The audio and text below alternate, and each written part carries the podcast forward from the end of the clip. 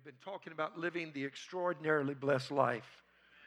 The text we're using is Psalms chapter 1, verses 1 through 4. I'm not going to take the time to read it. This is a passage that is extraordinary. When you read it, remember it was David that wrote it, and remember who David was. David was the king of Israel, but not always.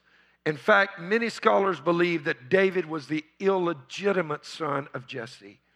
Many Hebrew scholars believe that. I could show you the reasons why in Scripture, but I'm not going to take the time to do that right now.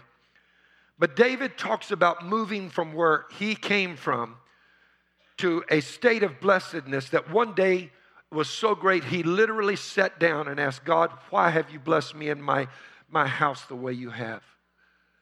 He had wanted to build God a house. And he said, Who am I, Lord? When God said, No, David, you're not going to build me a house. Rather, I'm going to build you one. David was moved to tears. We go on and read in Psalms 92, verses 13 through 15. They, those who are planted in the house of the Lord shall flourish in the courts of our God. They shall bear fruit in old age. They shall be fresh and flourishing. David flourished. His brothers, not so much. Kind of describes the Christian community. There are some people that live the extraordinarily blessed life, and others spend their lives trying to get a blessing. What's the difference in the two? What makes it that way?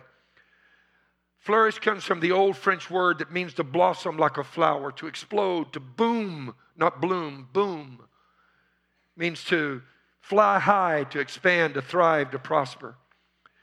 I've been in a series about the fruit of the Spirit. That the fruit of the Spirit in Galatians 5 is actually God's nature and character that is being, that is being formed within us. The fruit of the Spirit is formed in us, or God's nature is formed in us in two ways. 1 John 3 2. When we see him, we become like him, for we see him as he is. The believer sees God in two ways. We see him when we worship. I saw the Lord high and lifted up. When you enter his presence and you encounter God, the second way you see him is when you see him in his word and you hear ministry, preaching, you study the word, which is why that as a believer, whether or not you ever live the extraordinarily life or just go through life seeking a blessing, largely depends upon those two things. How's your worship life? And what's your commitment to being in the house of God to hear the word of God? How highly do you value it? We've talked about why God wants to form his character in us, which is what the nine fruit of the Spirit actually are. He wants to bless us. You see, God gets something out of this. When His church is blessed extraordinarily, guess what? Everybody sees it, and the best advertisement in the world for God and His kingdom are believers that are living the extraordinarily blessed life. So we've talked about these things. And, and I, I, I want to I wanna go on and, and move to the next one. We've already talked about love, we've talked about joy, and today I want to talk about peace. And I'd like to speak today from the subject flourishing because I have peace. I'm flourishing, I'm exploding, I'm expanding. I'm moving to that right there. I'm moving away from this business of chasing blessings to the place, as Trey Brown, my son in the gospel, likes to say, blessings are chasing me down. Amen. How do you get there? Father, in the name of Jesus, open your word and help us to hear what you have to say. I ask in Jesus' name. And everybody said, Amen.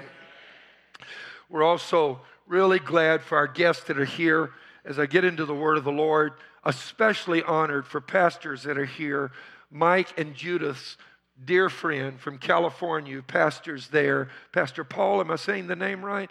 Is here with us. There he is. I've spotted him, visited with him. Such a great guy. Bless you in your work, sir and any others who may be here. Well, today, let's look at this because as turn to somebody and say, You're going to have to listen fast. Would you do that? And don't worry, if you're on our email list, you get all the notes. It's, they'll be on the podcast also. So if you don't, if you can't write this fast, that's okay. You'll still get them. What makes Christianity attractive is the character of God in us. For example, love and joy. It was Mother Teresa who said, Joy is a net of love by which you can catch souls. Worst advertisement in the world are these Christians who walk around looking like they've been baptized in pickle juice. That's not much of an advertisement for the kingdom of God. Are hate known folk.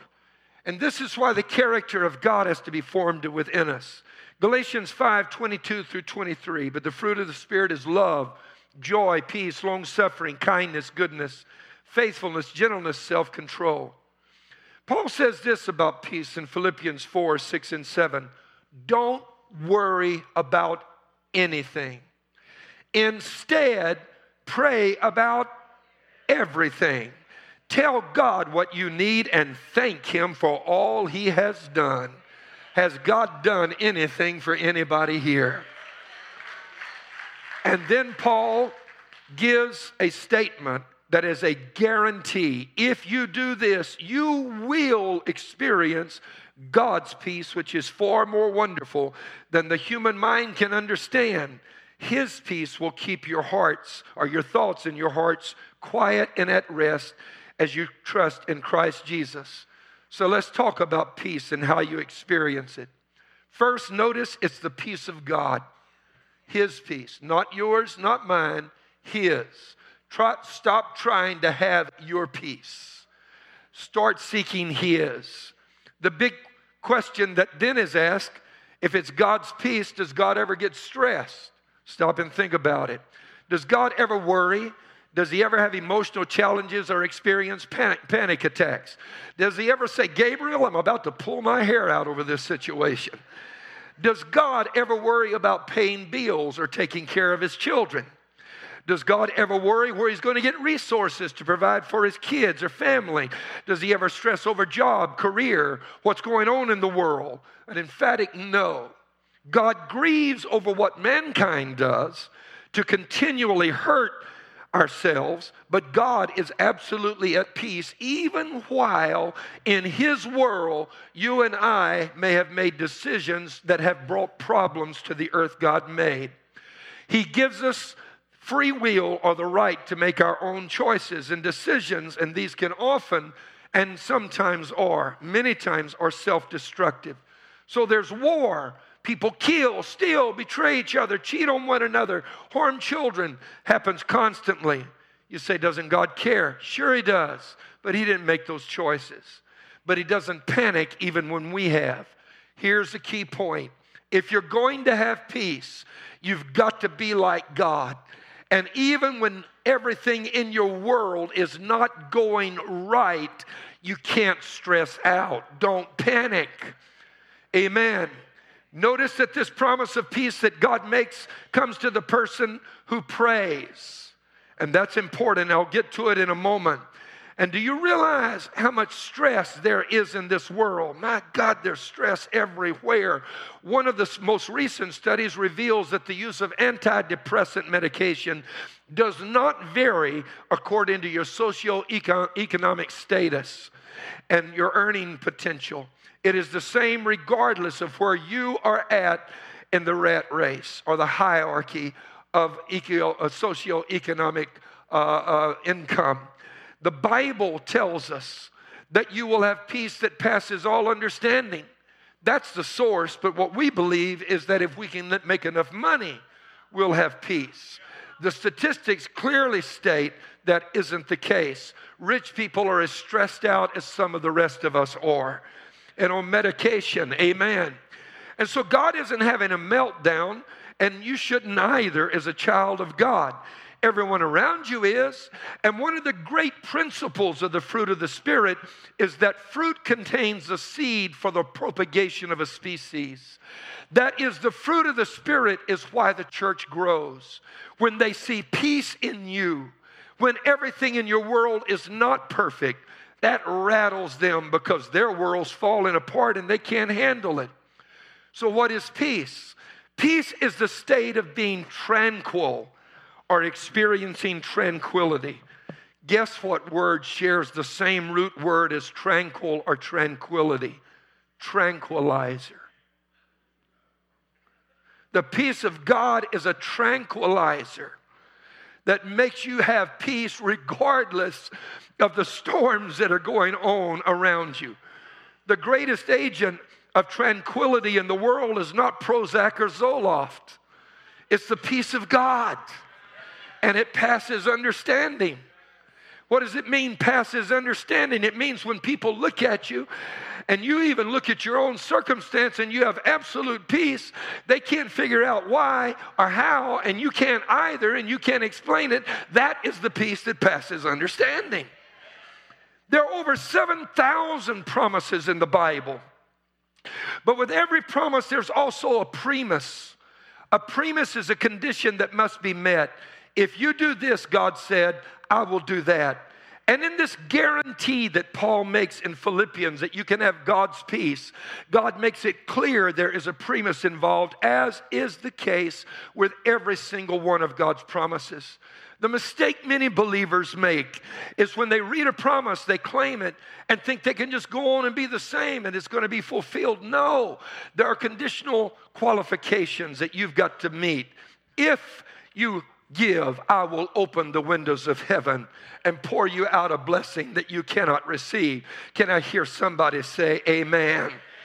If you do these things, you'll be blessed coming in and going out always those conditions there. In fact, there are four steps to receiving a promise there's the promise, that's God's word to you.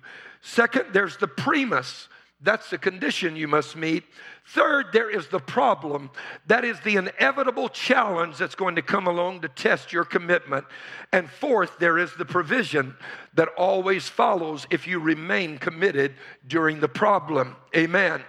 How do you experience in the peace of God? It's a promise, but you've got to meet the premise. And once you meet the premise, know there's going to be a problem, but if you hang on, the provision is coming. There are five things we're told here in Philippians that we must do to experience the peace of God worry about nothing, pray about everything, thank God in everything, think on only good things, and number five, be content in all things. Do this, you'll have the peace of God. So let's look at number one refuse to worry about anything. Say it I refuse to worry. Let me leave that for a moment and give you five reasons you should never worry. First, Jesus said, Worry is irrational.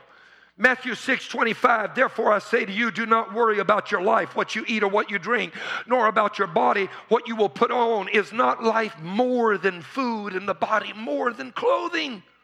It's irrational. What worry always does is this it always exaggerates and makes the problem bigger. And secondly, worry doesn't change a thing. Second reason you should never worry. Jesus said worry is unnatural. Matthew 6, 28, or 26 rather, 28, 29. Look at the birds of the air, for they neither sow nor reap nor gather into barns, yet your heavenly Father feeds them. Are you not of more value than they? And he goes on. Man is the only creature in nature who worries. The only one. No other creature does. Animals don't, birds don't, fish don't, fauna, fauna doesn't. Yet God takes care of them. is their creator. But you and I, He has set apart because He loves us more than all of the rest. And guess what? We worry. We weren't born worrying. When a baby is born, it's not born to worry not born worrying. When the daddy leaks over an old Gucci Gucci, you look so much like your daddy. The little guy doesn't reach up and grab his daddy by the collar and say, Look, Mac, have you got my milk coming this week? Did you get the pampers? Amen. You pay the light bill. I like it living in this house. No. We learn to worry, and some of us have gotten so good at it that if it was an Olympic sport, we would be gold medalists. Amen. It's true. Since you've learned it, you can also unlearn it. The third reason that worry is uh, that we should never worry is that worry is actually unhealthy. The word worry literally comes from an old English word that means to strangle. You can't breathe. Worry will choke the anointing out of you. Worry will choke the life out of your marriage. It will choke the love out of your home. It will, it will choke you on your job where you can't advance and, and get a promotion. It will choke your business. Worry chokes you. Fourthly, Jesus said, Worry is not helpful. Matthew 6, 27, 28. Which of you, by worrying, can add one cubit to his stature? Next verse. So why do you worry? Go ahead, let's see you get taller. Go ahead, worry real hard. I hate to be the one to tell you, but you're still the same height. If anything, you get older, you shrink. Amen. Holocaust and concentration camp survivor Corrie ten Boom said, Worry does not empty tomorrow of its sorrow, it empties today of its strength. Fifth reason that you should not worry is worry is unnecessary. Matthew 6:30 if God so clothes the grass of the field which today is and tomorrow is thrown into the oven will he not so much more clothe you o you of little faith. God is interested in every part of our lives. Matthew 10:30 the very hairs of our head are numbered. And yet we worry. Birds don't. Animals don't. Cats don't. Fish don't. Dogs don't, elephants don't, whales don't, dolphins, nothing worries except me and you. Look at your neighbor and say, You're more than the birds. Would you do that? Amen. So Jesus said, Refuse to worry, and I gave you five reasons why worry doesn't work. Second, not only don't worry about anything, but also talk to God about everything. It's not worth, if it's not worth asking God about it, it certainly isn't worth worrying over it. When you were a child and you asked your dad for something, did you ever worry about where he was going to get the money? Anybody? No, you just went to daddy and said, Daddy, this is what I need. Your job to figure out, Dad, how to get it done. I'm the asker, you're the provider. That's who the Lord is. He's the provider. The Lord is my shepherd, I shall not. Amen. He has to come up with a way to get it. James 4 and 2, you do not have because you do not ask. It's what Tony said a while ago. Many people, even like with this building campaign, oh my God, how are we going to pay? Oh, oh, oh, oh, and they're paralyzed in immobility, stressed out. They can't even pay a pledge because I don't have the money right now. You never will get it until you ask, until you begin to act on your commitment. Amen. It doesn't say in James that you have not because you don't worry enough. Go back, look at it. I'm serious. It doesn't say that. It said you have not because you ask not. Ask not. The solution to stress, worry less and pray more.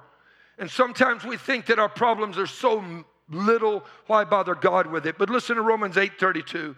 Since he God did not spare even his own son, but gave him up for us all, won't he also give us everything else? I've got a word for somebody Hear what I'm saying. Everything else is what God is wanting to give you. I'm talking to somebody that God's getting ready to open doors to everything else. Don't be afraid to take it to God in prayer. The old song says, Oh, what uh, peace we often forfeit. Oh, what needless pain we bear, all because we do not carry everything to God in prayer. Number three, thank God in everything. This is the third premise.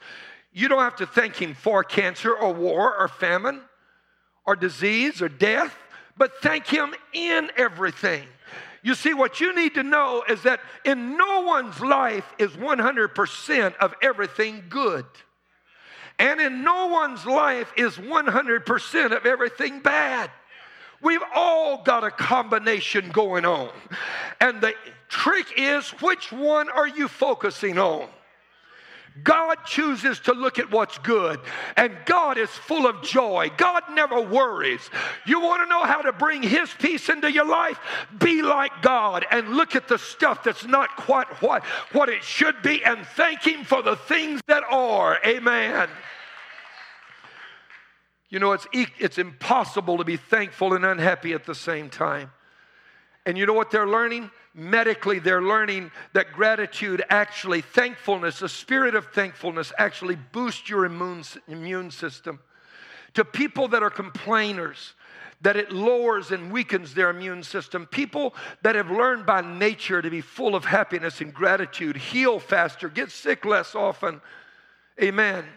You need to understand. Four, the fourth premise think on only good things.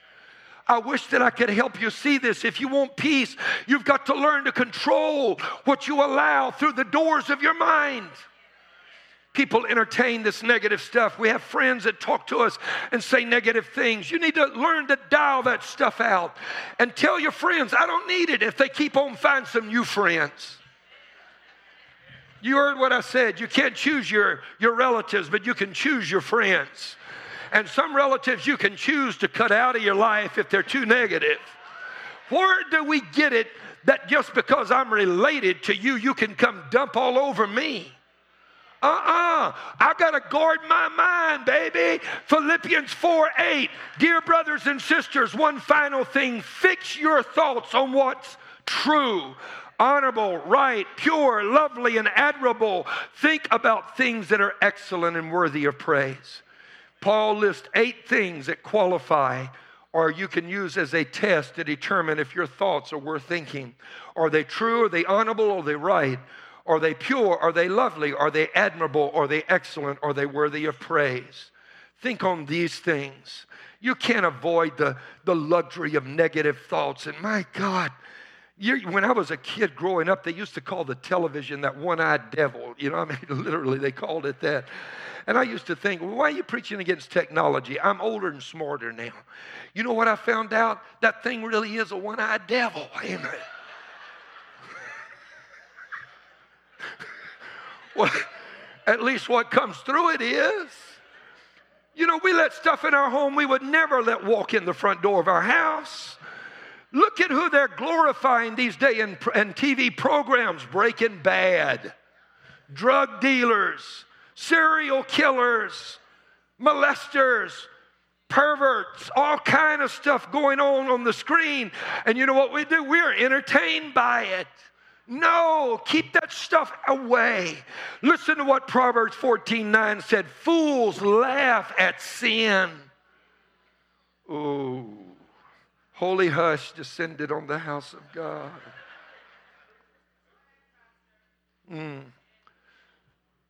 We're entertained by things and never realize what it's doing to corrupt our thinking processes.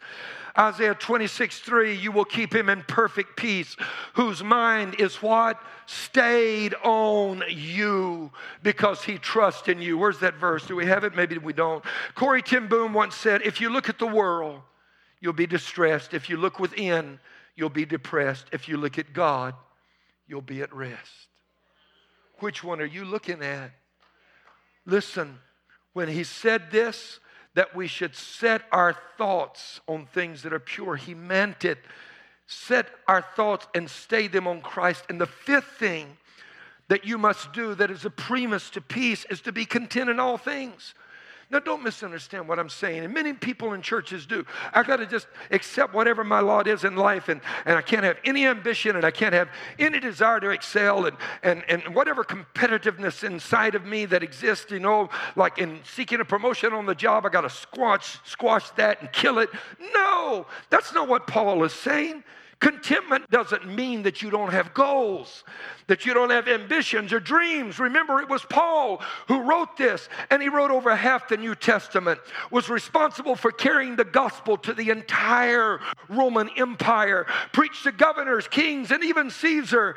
And yet it was Paul who turned around and wrote that he had learned to be content in the middle of every situation. Contentment is not apathy, it's not unconcern, it's not a lack of drive or a lack of motivation or ambition.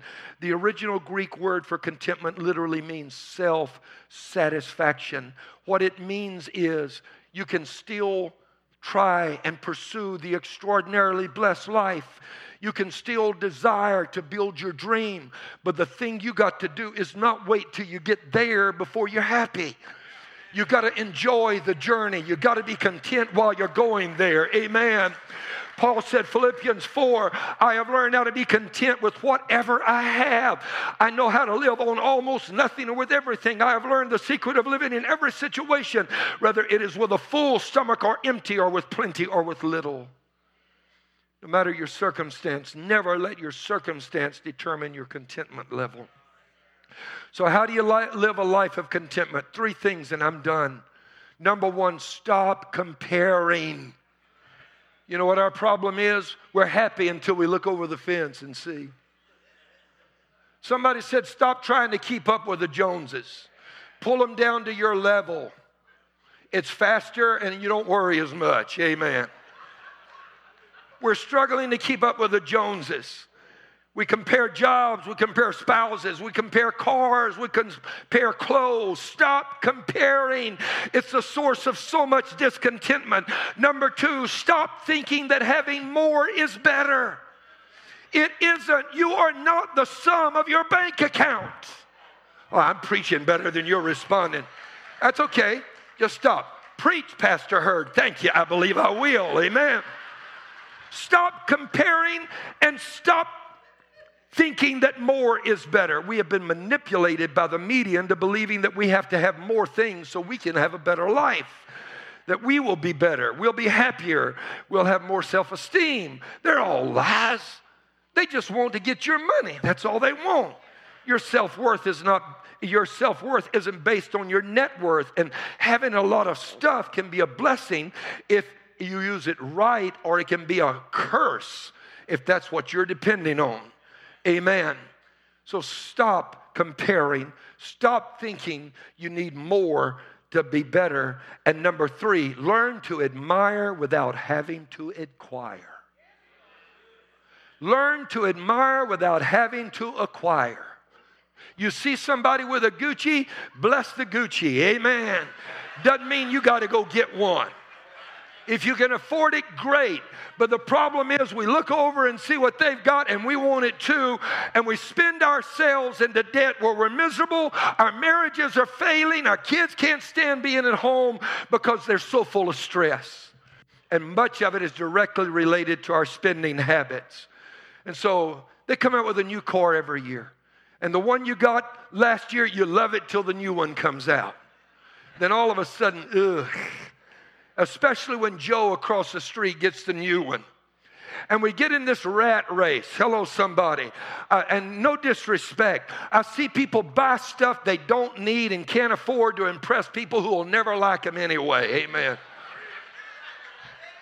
You know it's the truth. They'll just get jealous and mad. Amen. I, I, I, see it all the time. Young folk, it ought to be investing in a, in a house or a property or a business or go out and spend everything on a car. And they can't afford it if they finance it six months, uh, uh, for 36 months. They finance it for seven years. It's going to be falling apart seven years from now. But you know what? They don't care. They just want your money.